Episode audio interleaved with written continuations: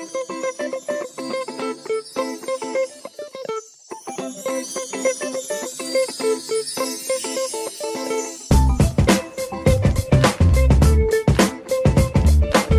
Venters. Welcome to another episode of Behind the Decks. This is a Vent music podcast series hosted by me, Freddie Cocker. This podcast, as you know, is brought to you by Vent, a place where everyone, but especially men and boys, can open up about their mental health issues, break down stigmas, and start conversations. In each episode of Behind the Decks, I check in with DJs and producers from the UK and beyond. We talk all about their musical journeys, their artistry, and most importantly, the person behind the decks.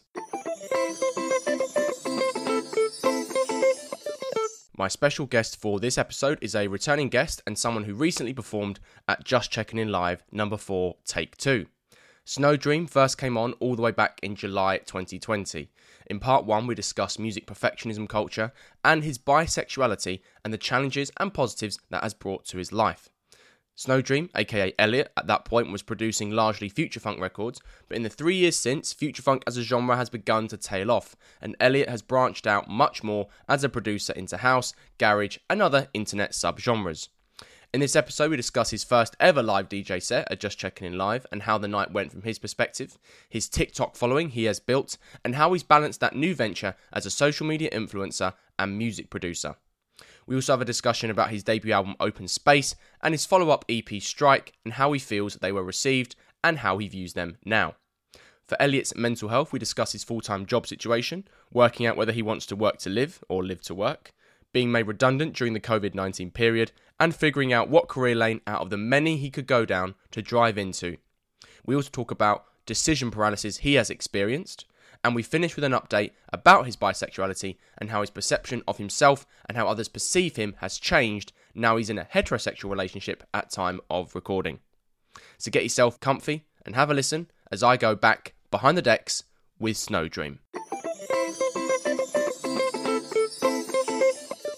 Elliot, welcome back to Behind the Decks, mate. Thank you so much for coming on and letting me check back in with you and coming to my flat in North East London to record this. You are fresh off the back of your first ever live DJ set at Just Checking In Live number four, brackets take two, because the last one was cancelled. So we won't mention that. How are you, mate? Yeah, I'm really good, thank you. Yeah, it's been a fun bit of time. It feels a bit weird at the moment because obviously everyone knows me for doing like the DJing side of things on like TikTok, but also like originally how you know me is through kind of like the music I've been making. Mm-hmm. I've not been making that much of it recently. Mm. I've kind of been chilling out a little bit. It sounds weird to like a few months off, but like I realized like since 2017 I've put like either an album or an EP out in that time. But there's always this constant like I don't mean to jump into it straight away, but it's like mate, it's like there's such an expectation for artists to constantly Constant be churn, like yeah. in your face like it's the only way you kind of keep your exposure and maintain Mm. it. There's so much to it and um Unless you're like absolutely massive, then people can sure. wait and be patient. Like J Hus, for example. Like, yeah, exactly. I'm not years. quite there yet. Yeah, we'll yeah, yeah, happens. yeah, no, exactly, but no, but it's it's been really good. It's just been uh yeah, nice to kind of chill out a little bit. But I think sometimes it's good to give yourself that space because now I'm coming back to it. I feel like fresh. I'm really excited by all the new stuff I'm Yeah, we all need a recharge, bro. Yeah, I think I might even still have something in the works, like not too like soon. This is how every time I think, oh no, I'm just going to take a little step back. I'm always back into them or something. But yeah, no, it's, I've been having a really good time. I've been chilling. It's been. Excellent, mate. We've uh, we've got a lot to talk about, and your career has gone from strength to strength since we last chatted. Three years since we last chatted, which we were saying off air doesn't seem like very long ago since No. we last chatted, mate. Yeah. So without further delay, are you ready to start the show? Let's do it. Let's start your part two, mate, by talking about your music journey as Snowdream once more. So tell me, the listeners, what you've gotten up to since we last chatted. There's going to be a lot to cover here, and the journey to where you are now. I mean, a lot of what's happened recently, I mean, the last few years, it's weird. When we initially chatted in 2020 was kind of early in, like, I kind of did a big rebrand to kind of how I did kind of my style of music when I first started. Shout out anyone who's listening to me from 2017 because there's definitely only five of you. It was very like ambient and it was more about soundscapes. And, uh, I was really into like a lot of like soundtracks and I was kind of bringing that kind of style with like vaporwave and ambient. And I was working within my limitations because I have no training in music theory. I know that I love music and I just know that I enjoy like the vaporwave aesthetic and like the art of just slowing stuff down. And I think the thing that makes vaporwave so unique and so amazing is that it has created a culture where anyone can like make the music.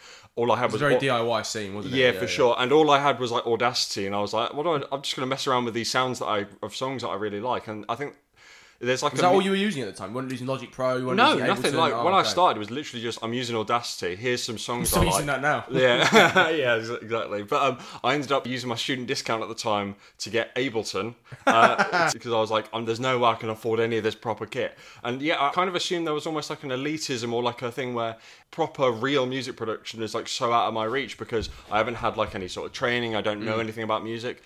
But honestly, like you can just DIY it properly. You can just like pick it up from whatever. So I started out being very DIY. Then I did a big rebrand because I really wanted to make like future funk and all that sort of stuff. And I started making it. And at first, it's annoying because like I really like it when people say, oh, they might mention like an old song that I like. But for me, when you're so early in producing music and you're still learning all the time, it's really annoying because you're like, I don't like the sound of that at all because I know how much I've progressed now. It's just like, mm. oh, you want to hear my stuff now. And a lot of it's just basically been kind of working on my craft and just enjoying the process, basically. Kind of transitioning into more of the UK kind of sound that I quite mm-hmm. like. So I like doing a lot of future funk type stuff, but I always found myself just like falling back on like beat making, like doing like the garage type sound or like, you know, slightly more grime or hip hop drums. I always like trying to mash the two together. I'm still kind of in the basis of like doing that now, but yeah, it's been kind of that process of developing my sound, developing my audience. I got uh, playlisted on that big Future Funk Spotify playlist, which kind of shot my numbers up quite a lot, which was really cool. But yeah, selling out some like cassette tapes as well, and obviously, as you mentioned earlier, the first live gig that Yeah. I did. Oh, and TikTok. Oh my god, I, didn't even mention. We'll come to we'll come to TikTok, mate. We'll come A to lot's TikTok. happened, Yeah, a lot's happened. We'll come to TikTok in a second, and we'll come to the, the state of the future funk scene as well. Mm-hmm. But obviously, a big moment in your career, without sounding too arrogant about myself here, was just checking in live number four, and the fact that it was your first ever live DJ show, which I didn't actually know before I booked you, which I think was actually a good thing in hindsight. Fake So just- you make it. Exactly, mate. Tell me about your experience of the night, what feedback you got, and just that emotional roller coaster adrenaline rush before, during, and afterwards. Right, so depends how you frame it because technically you could argue that wasn't my first DJ gig. I had Strawberry Station, Mr. Wax, and Jelly Bonbon, or Santino Brown as he kind of is known as. They were doing a gig in Manchester. Basically, no one came who was from the scene at all mm-hmm. because it was like a free, it was a free event, but it was up in Manchester, and this was in like I want to say late 2019 or something mm-hmm. like that. And me and my mate came along because I was like, oh, I remember these guys from that. They did a big gig in the summer, and loads of people turned out. And that was in London. That was in uh, somewhere near Hackney. And then they did this gig in Manchester, and no one showed up except basically except me and my mate and like their mate. So we all just hung out. And like Mr. Wax nudged me on the side. I'd never properly met him before, and he was like.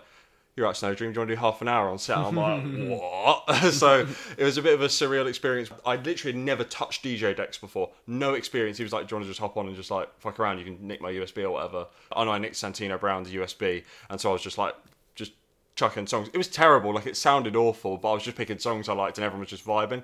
So transitioning from that over to an actual proper gig where like practicing and all that sort of stuff, it was very different. And yeah, I was I was bricking it, mate. It was it was I was terrible. It was a lot, but I was also like. There was so much going on. I was like, oh, I really want to have a drink just to kind of calm my nerves a bit. Then I was mm-hmm. like, oh, but if I drink too much, I'm going to need a piss, and I can't piss. Mid- I, was like, I was like overthinking every. I, I'm usually like whenever there's big things like that, I know I'll be okay, but I can't stop myself from overthinking about all of that stuff in the moment.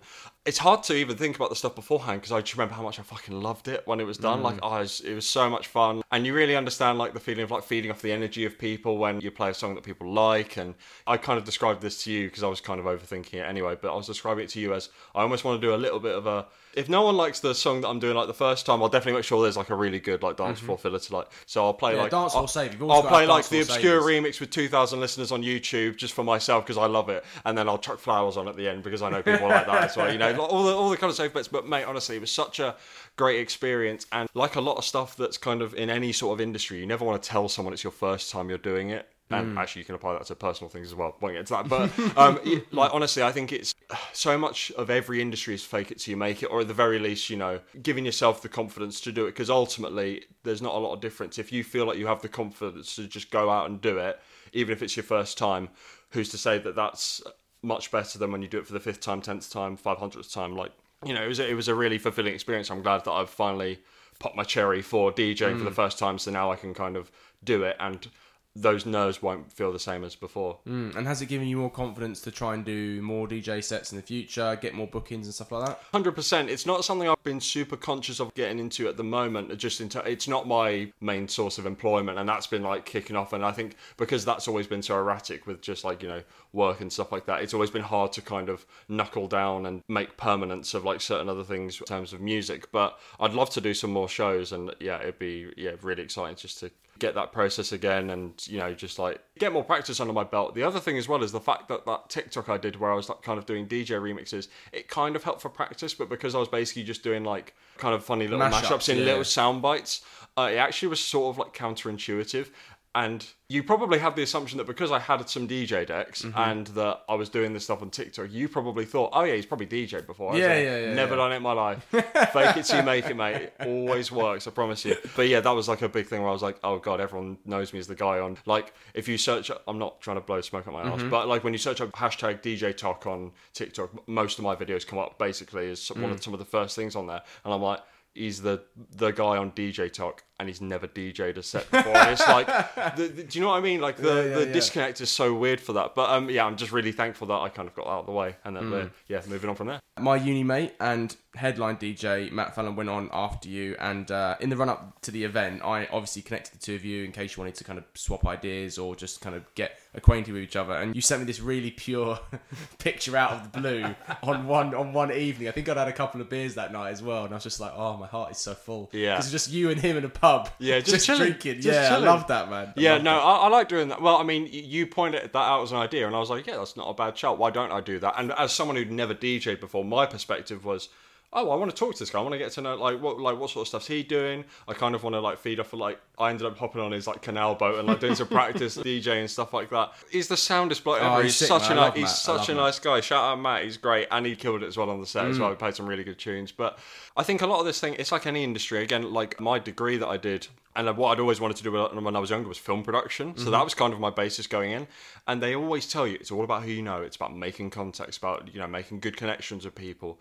And sometimes I think I can be quite introverted sometimes, and I can like be quite bad at trying to maintain those connections. And I was like, I can't let that slip by the wayside. But when it's in this music industry stuff where everyone's learning, collaborating together, people might have different stories. I've met some of the nicest, some of the purest, mm. some of the most, some of the coolest people just from this music scene, and whether it be online or whether it be yeah through these live events and stuff like that. Everyone's so chill, mm. and it's gauging like knowing what sort of people are out there because you probably run across some people who aren't great. But everyone I've met through like Future Funk and like the UK scene that's out there, and then like Matt and everyone else, everyone's so chill, man. It's really, mm. yeah, it's been really really nice, and it's just yeah good to you know make these connections with people and it, it's funny because there was a kind of a symbiotic thing because matt said he wanted to get into music production and he'd never he's never produced music or No, anything he's before not. He's not done a lot of production. I've produced loads of music, but I've never DJed before. Hmm. So like we had, so we had a connection immediately, and straight away, I promise you, this was like the weirdest moment. I was like, oh yeah, so what sort of stuff do you DJ like in terms of music? And he's like, oh yeah, I do like some like funky house and like a little bit of UK garage.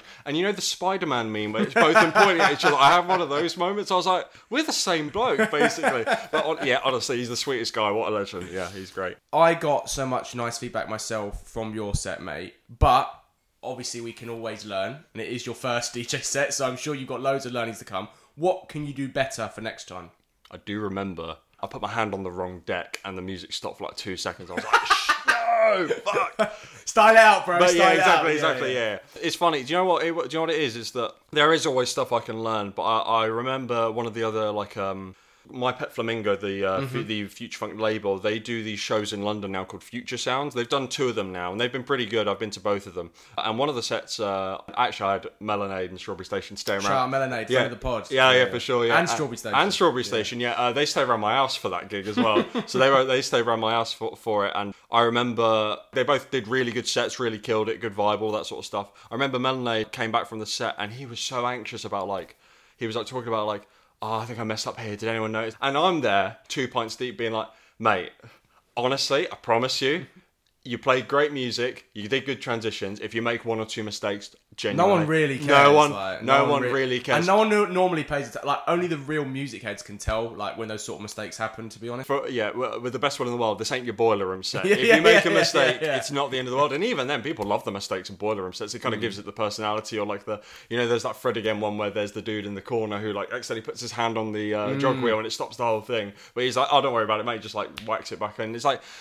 I, sometimes I think those little imperfections are good, but you're right. There is a lot for me to learn, and I think that's part of the reason why I want to get stuck into it. Because the more I do it, the more I learn, and the better I get at it. let's talk about TikTok because since we last spoke, you are now a. Uh, I don't want to say TikTok sensation, but you are definitely uh, about wanna say it about on TikTok. Yeah. So you built this pretty large following, I would say, Mm-hmm. doing some comedy type DJ content. Why did you decide to start this? As it feels very separate from your production work. this is the thing that's been really weird about that whole process. It was always kind of a. It sounds really cynical to say, but it was always kind of a marketing tool for my music. But I was kind of always umming and ahhing about kind of TikTok in general as a platform, and I was just kind of trying to find my footing in this thing because I remember I really didn't want to do it until I saw. Um, it's such a weird reference point for wanting to do it, but you know Anthony Fantano. You, the told, need- you the- told me this story before. yeah, I was like, the pod. there was a video he was doing. I was watching. I I really like his content, and he was saying at one point, if you're not on TikTok and you're a musician trying to get yourself out there, what are you doing? And you know, like sometimes you hear stuff. You sometimes you'll hear like a piece of information. You're like, that's a bit, you know, much or whatever. But sometimes there's some information that you just hear and you go, wait a second, why aren't I doing this? Hmm. Like, I don't know why I'm not just like giving it a go. So I kind of like tried out a few ideas. The thing that was kind of always surreal about this whole thing was that it was probably about seven, eight videos in, and one of the videos started to kind of take off. And I realized I kind of caught a formula. And I will say, I did have a lot of support because two of my housemates are TikTokers full time. So I kind of had a framework and they kind of gave me loads of ideas and they kind of showed me the basics of like, oh no, mate, if you want to make it like really like pop off, you got to do this, you got to do this, you got to hashtag this, you got to chuck this in there. So I did have a. Getting re- some cheat codes. it Yeah, yeah. I, low key, I did get some like really good like ideas from them. Actually, I will admit, shout out to the accent guy. That's what he's known as on uh, TikTok. He was like in my room whilst I was fiddling around with some ideas for a TikTok, and he gave me a mashup idea, and it's my second most viewed video on TikTok. so I should probably give some of the royalties from that to him. But it's been a really cool process, the whole TikTok thing. I've kind of stepped back from it now. I want to get back into it, but maybe just more with content that I like. But I was committing to it really hard because it was kind of taking off in such a way. But it was really hard to connect it back to my I was music. going to say, did it, did it, impact your music creativity? Um, I mean, it definitely took time away from actually having to make that, and I th- and I realize that's a balance that artists have to strike all the time between having to put so much between the marketing side of things and also just the music on the side. And I think the thing that maybe was always a bit combative with me in TikTok was it was a marketing tool for my music, and it was so hard to find the thing to kind of make it all kind of coincide together. Obviously, I use like the kind of anime stylings for any of the visual art and stuff that I do, and it's really hard to implement that because I'm not an animator and I can't mm-hmm. draw for anything. So it's quite difficult to make that work. So it kind of felt a little bit disjointed. So it kind of became two separate identities in a lot mm. of ways. It was like my music existed on the side. Most of the time, people on TikTok were coming to my music profile. They were probably really confused because they were like, I thought this was a guy who did like funny mashups, and I'm going on his page and it's like it's weeby like house music. I'm like, what's going on here? So like, it's still a bit of a learning curve. Maybe I'll find a way to kind of like meet it in the middle. But for now, it's uh, it's a bit of a. I'll say I'm on hiatus from TikTok, but I'm I'm I'm always willing to kind of jump back in if I think there's something that will be really good that will kind of have that same boost again. Let's talk about discography because since we last spoke, you put out your debut album, Open Space, and in my opinion, it's the best work you've done. You did it in July 2021, so it's almost two years old now, pretty much. Yeah, I know it's weird. Time is flying, mate. Yeah. Just tell me about the process around it, the conception of the idea, and how you look back on it. So a big reason why it exists how it does because basically the reason why that album is kind of it's annoying because actually I made like an album beforehand called A Good Feeling. So that was the only album that came out when you first talked to me.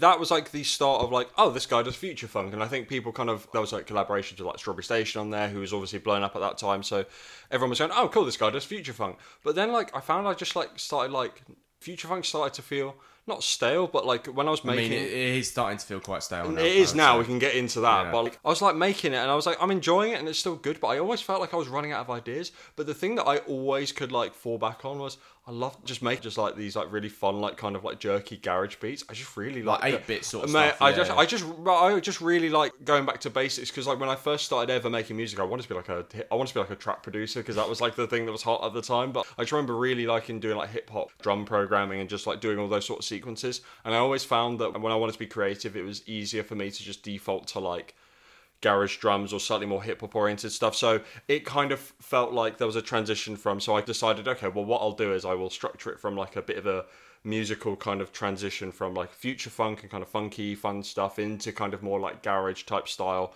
And then I kind of ended it on like a synthwave thing. So I was like trying to play around with those sort of ideas.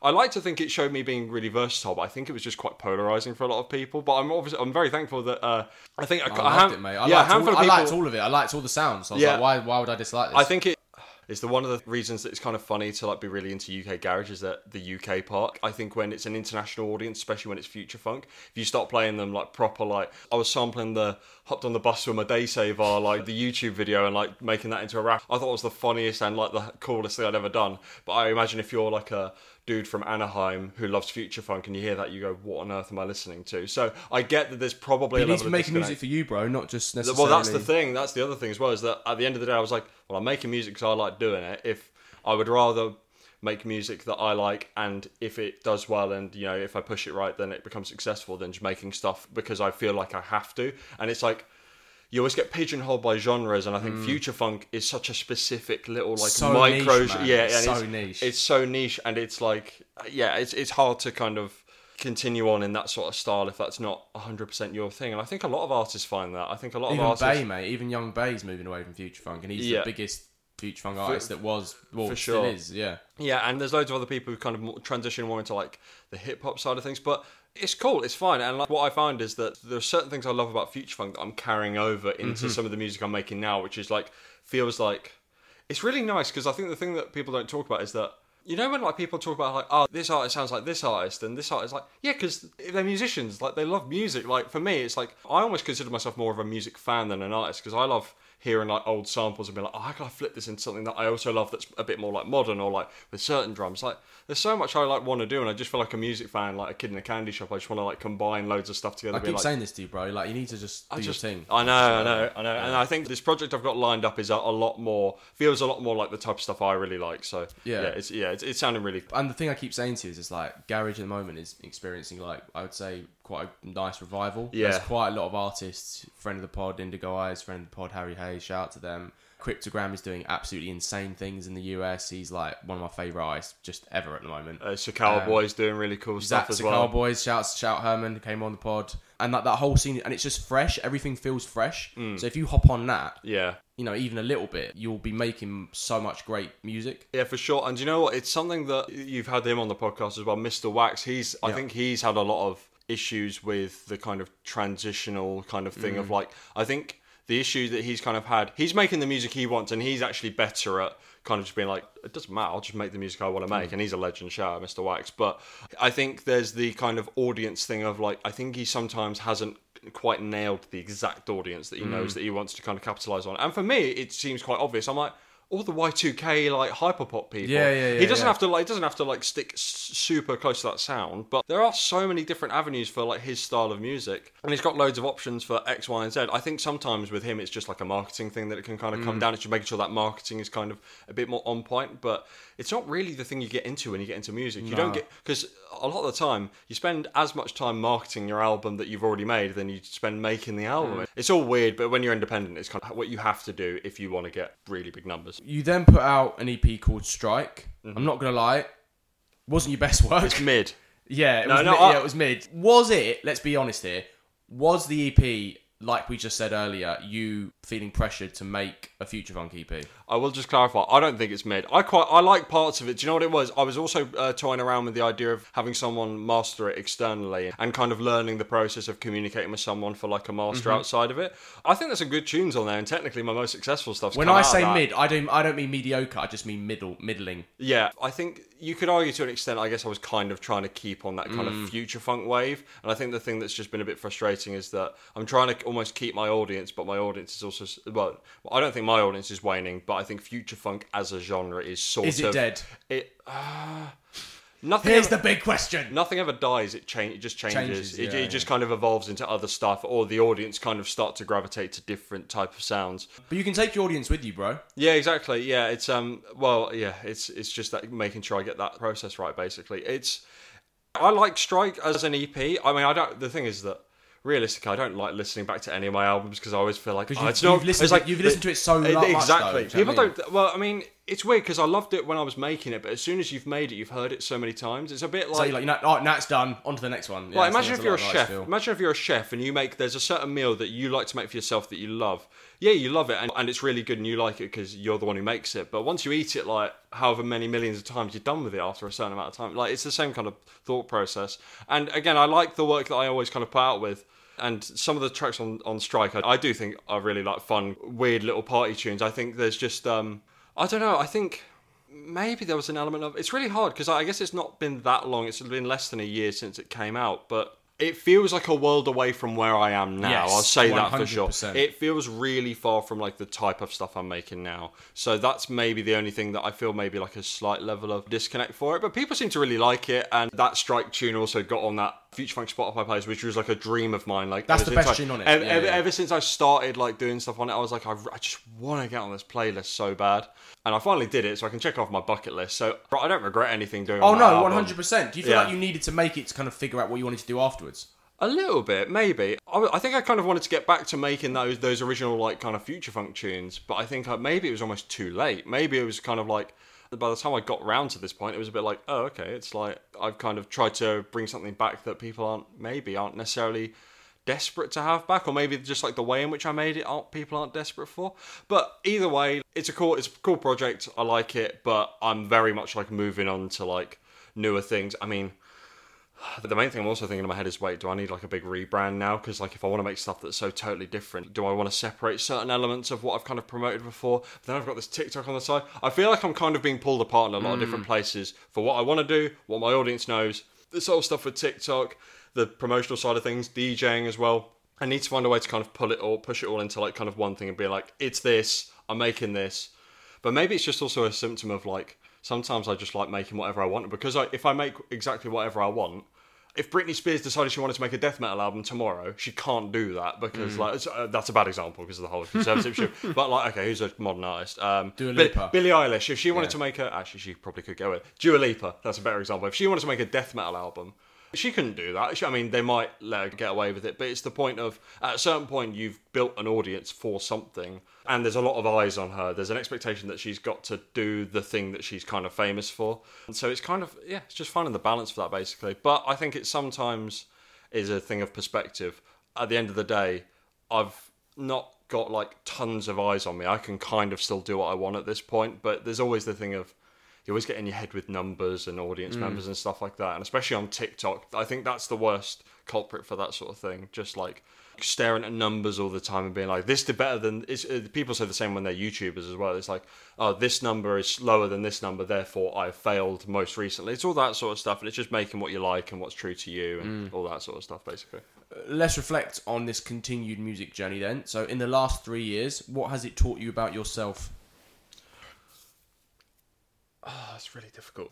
I think most of it is just to do with doing what you like, and I think it's interesting. It's not even strictly related to music, but I do think a lot of the time people kind of just do what they do stuff based on like other people's expectations of you, or maybe they have a certain image of you. And sometimes I think there's a lot of times you just need to like shed that sort of thing or mm. that way of thinking of just being like, just do what you like and what you want to do. At the end of the day, anytime if I feel like I'm in a rut or I'm in a, like a bad place, I've found that actually music making was actually back in the day when I even started making music, it was like a bit of like a therapy for me. It was like a just like playing with these sounds and almost like you know expressing how, how you're feeling.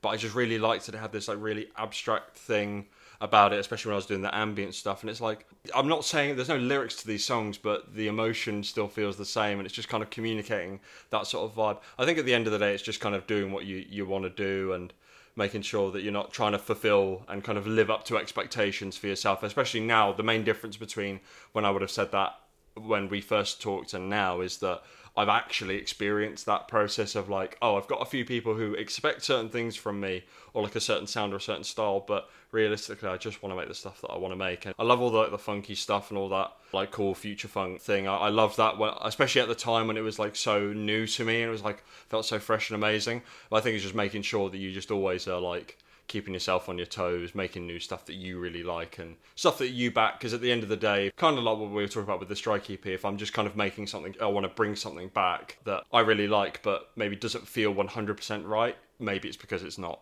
right. And, you know, again, I think moving forward, it's just a case of just want to make sure the next thing is just like really cool and I really like it. I just want to make sure that normally whenever I make music, I'll hear like my mates jamming it and like they might like it, and, I'm like, oh, I don't want to hear it in the background. My aim is for me to not care if they like it or not, and whenever they play it, go, this sounds awesome. This is the coolest thing I've ever made in my life. I think that's kind of where I want to get myself to, and it's the process of that I think I'm learned the most from that. It's just trying to get to that point.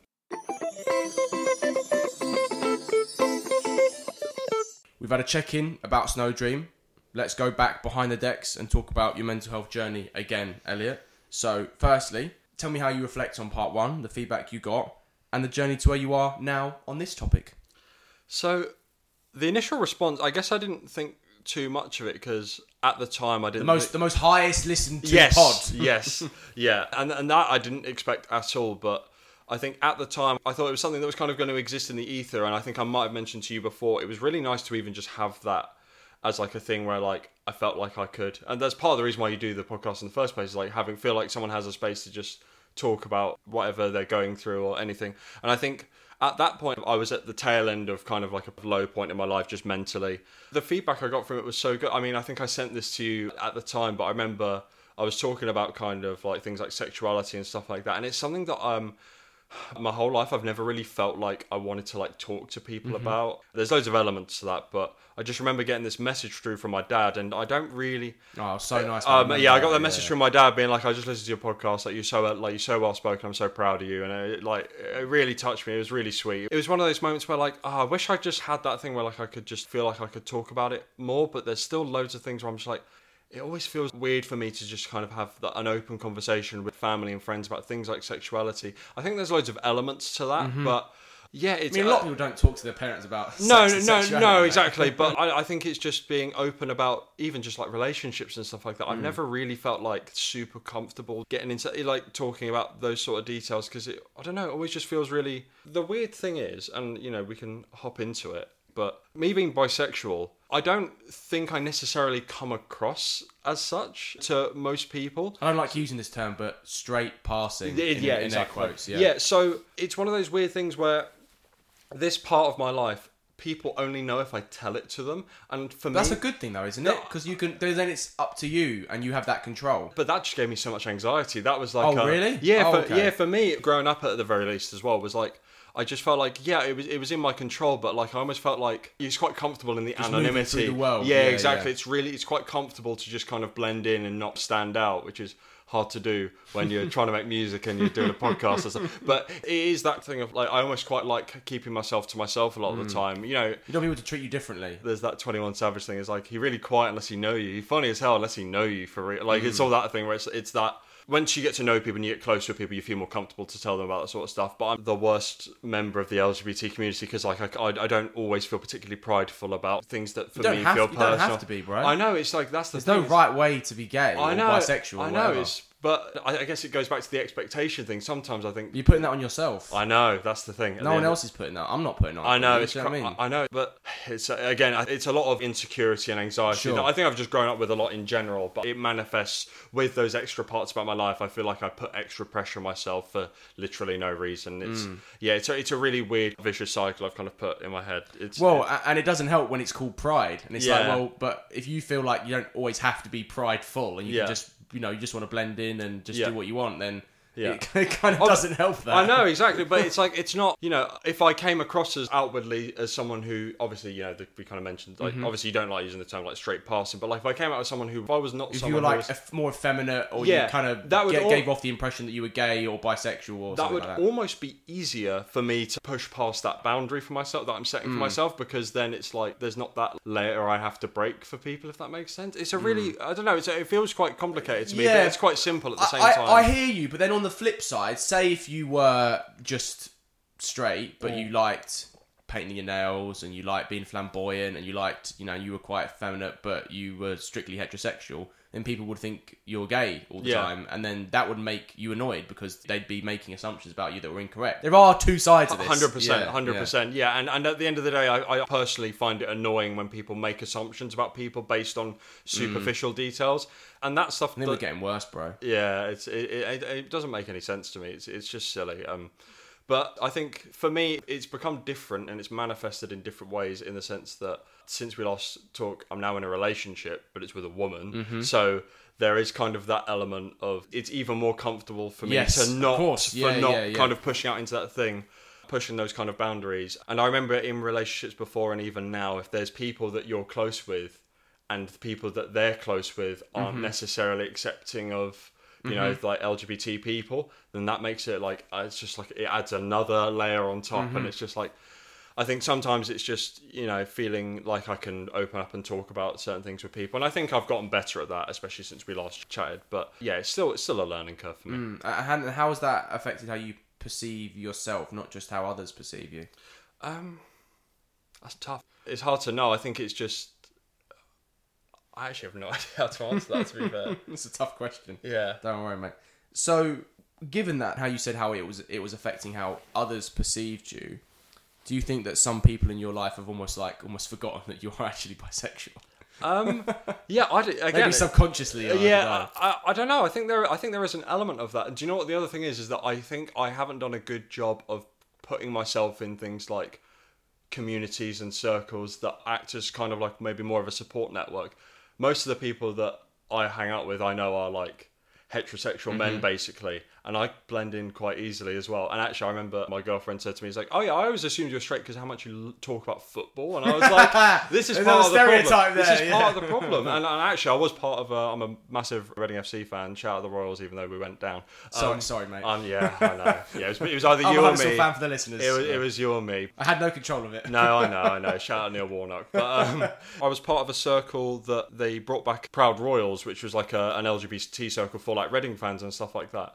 I told her I was part of that, but it's like people make such blanket, silly assumptions that mm. y- you're like this, this, and that, therefore you're this, or like, mm. and it, it's so weird. I mean, Becoming more attached to labels than we ever have been. In my yeah, opinion. and it's and it's so frustrating because I do think as a society it makes sense that you put labels on things to understand them more. But I think with certain things like yeah, certain LGBT things. Yes. okay. it's ridiculous. I think, but not for people. I think you. Could, I think it's hard to label people if that makes sense. But we are labeling. I mean, I know. I mean, well, you're 25. Yeah, uh, twenty. Yeah, twenty-five. 25, so I'm 29. So you're technically Gen Z. I guess so. Yeah. Yeah. and I feel like Gen Z are becoming more attached to labels than ever before, which is Yeah. kind of sad. Yeah. honest. Well, it's weird. It's like a kind of.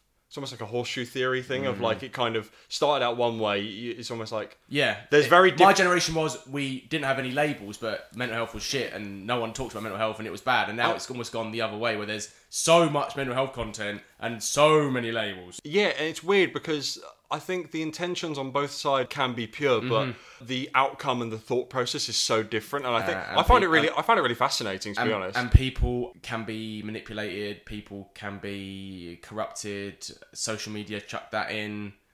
It's just a cocktail of it's co- it, it of is mad, stuff, isn't it? Yeah, and it's something that's hard to you know, two white dudes on a podcast ain't gonna solve anything for that issue. But it's really interesting to kind of delve into that kind of idea of like You chucked a label on it, us again, there, bro. oh god, I'm part of the saying, problem. mate. I'm sorry, I'm part of the problem.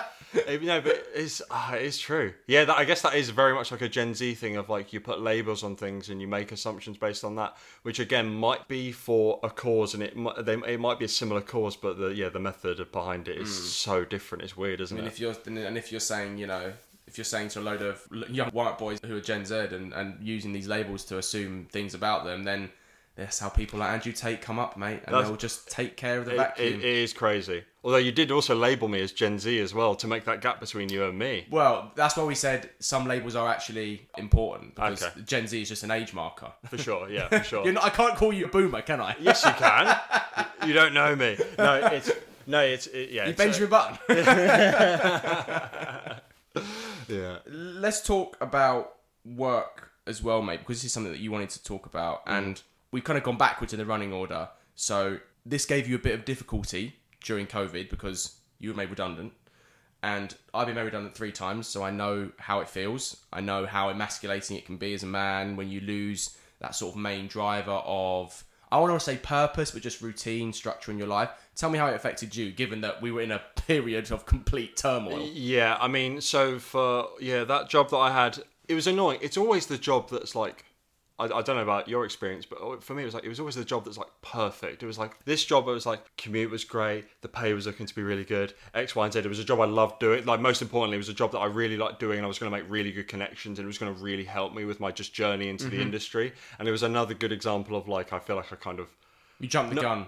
Well, like it almost felt like a fake it till you make it type thing because I was probably not one hundred percent qualified for But the who job. is though, mate? But I was about to say those are like the jobs that you should be gunning for because Yeah. ultimately, chances are it's something you can learn whilst you're there, and then like uh, ultimately, if, if that's how people see you and that, that is your job, and people just assume that role for you, Mm-hmm. yeah. And it was that feeling of I think it was like two or three days after Christmas, I got a call, I got a message from my uh, employer being like. Uh, do you have time for a quick call? and I Oh, kind I of, hate those, I was like, and I knew, I, I knew straight away. I was like, I'm losing this, aren't I? I was literally about to sign the dotted line for it to be a full time thing as well. They had offered me it, and I hadn't signed it because there was a discrepancy that they needed fixing, so I didn't sign it at that point. So by the time that it came around, he was like, "Yeah, we're gonna have to. We can't give you this contract. We can't keep you on." It's like, And oh was it was God. it purely financial reasons that they gave?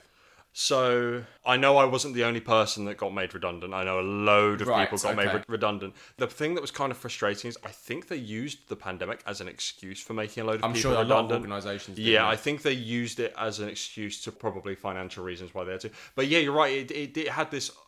I just remember having this sinking feeling. I just felt like everything was ready and was going to be set up for me, and I was going to be able to do so much. And I and it always feels like it's, it's always like a purely yeah, everyone says never business. take it personally, but it always feels personal. It always start, feels yeah. personal. It always feels like I wasn't enough or I wasn't doing enough or I, you know, you always get in your head about those sort of things when realistically it's always going to be factors that are kind of out of your control and it, and that also feels quite emasculating as well to feel like there's so many things in the in this factor where you feel like for things like companies you're only as important to them as they feel you are like I don't know it's mm. like so it, it was a it was a it was a it was a tough time I kind of got back on my feet with some like a kind of other contract based work, which is a bit more short term. But even then, it's like the lack of stability always feels like, mm. why aren't I good enough to stick on somewhere like full time?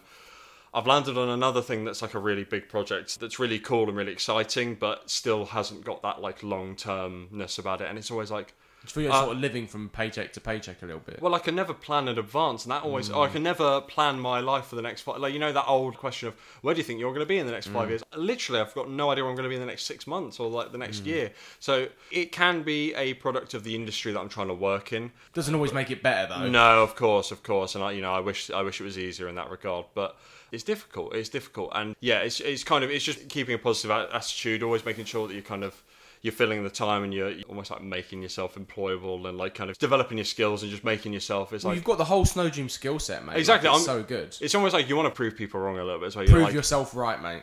that's what that's a better say. way of looking at it. Yeah. There's a reason you've got a podcast. Cheers, mate. But you also had this quandary where you were thinking about whether you wanted to live to work or work to live. Just tell Mm. me about that. Yeah, I mean, and again, it's uh, I kind of grew up knowing I wanted to be in this industry where it's like I wanted to work in like media, and it kind of nowadays it's kind of manifested in I just I just like making stuff. Like if there's something I want to make, I just want to make it. Obviously, it's been a lot of music recently, but yeah, so much of that industry is like you have to work tirelessly when you want to get started, and I think I kind of realized after things like uni and stuff, I was like, like when it's like twelve hour days and it's like all that sort of stuff, it's like realistically, is that what I want? I remember one of our lecturers who had loads of experience in our industry, and one of uh, my mates was like, "Oh yeah, I can't do this thing, so I've got somewhere I need to be, or it's like there's something I need to go to," and he's like, "That's fine, but just so you know, once you get in, there's going to be none of that." And I'm like, "Well, there's going to be none of living a life outside of your work. And to me, that was like such a weird prospect of like, I almost wanted to find the balance of I maybe don't want to be tied down to like a super rigid structure of like obviously it works for some people for like an office job where like you just kind of you clock in, clock out, and you do your thing.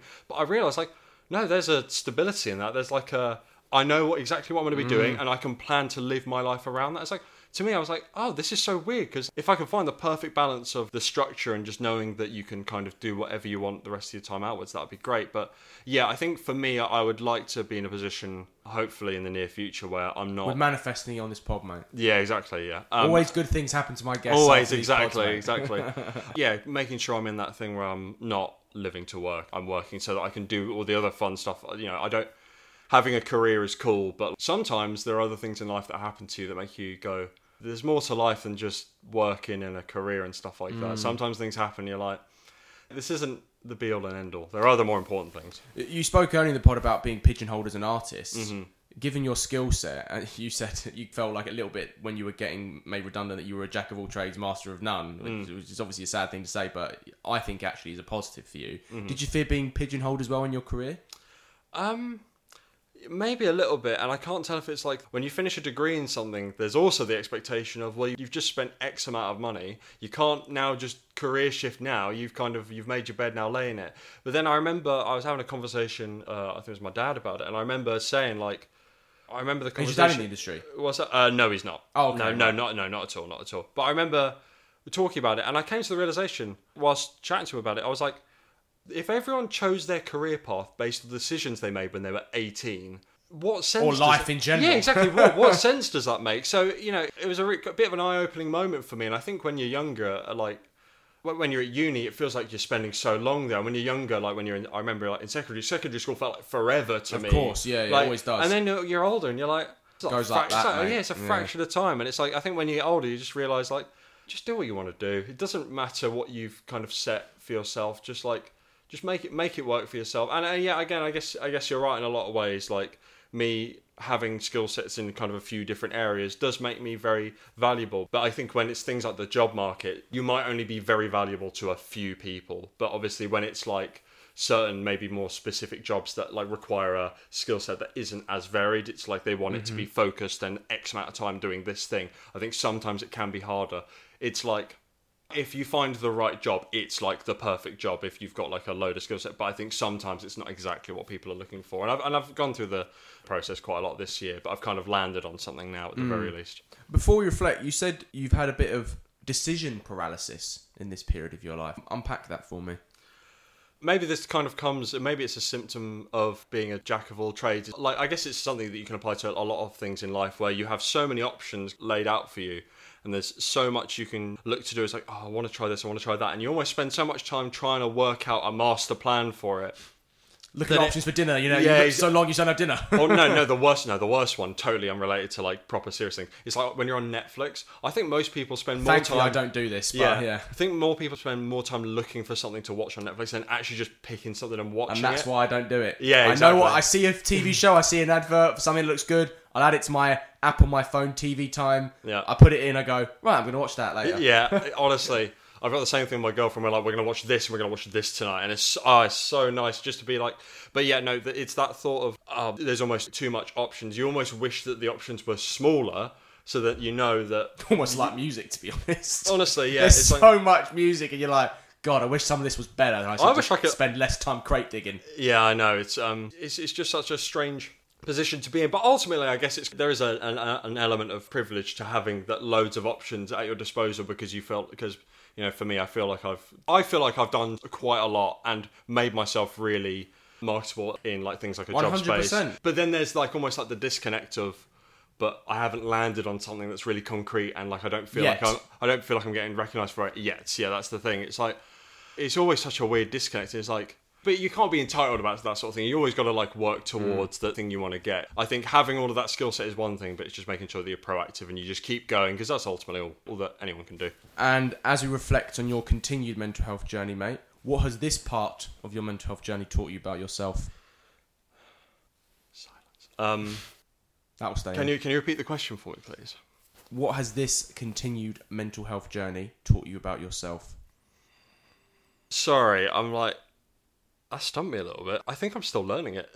That's Like, a good answer, mate. Yeah, I, I actually have no idea. I think almost when there's so many variables kind of being thrown around, it's like. I don't know. It's, it's interesting because I guess the point is that's a reflection question. That's like kind of almost like looking back at the immediate past. Well, the last like, three years since yeah, we chatted. yeah, just like working out exactly what it is that I don't know. I think it's just kind of keeping on that kind of track of just making sure that again, like kind of with the music stuff as well, especially, it's just making sure that you, you kind of you make what you like, and it's I think a lot of it and is not caring too much about what other pe- people. There we think go. About We got yourself. there. We got there. It's you took an know- hour to get there. I know, we I know, I know. It's and it's funny because it's almost like it's. I feel like I'm doing so many different things. Technically, it's all coming up with that same answer because it's all kind of feeding back into the same thing. But I do think, and I'd be interested to hear your take on this as someone who's a bit older than me. Do you think that's something that's a bit more symptomatic of kind of like the Gen Z type way of thinking? Because I think, I In- think what what is sorry? uh, the kind of thing of like people caring quite a lot about what other people think about them. Is do you That's think a young person. That's thing, what I mean, Like, yeah, we like- all you all do you do it as a young person, and then you get. I'd say you get to maybe twenty.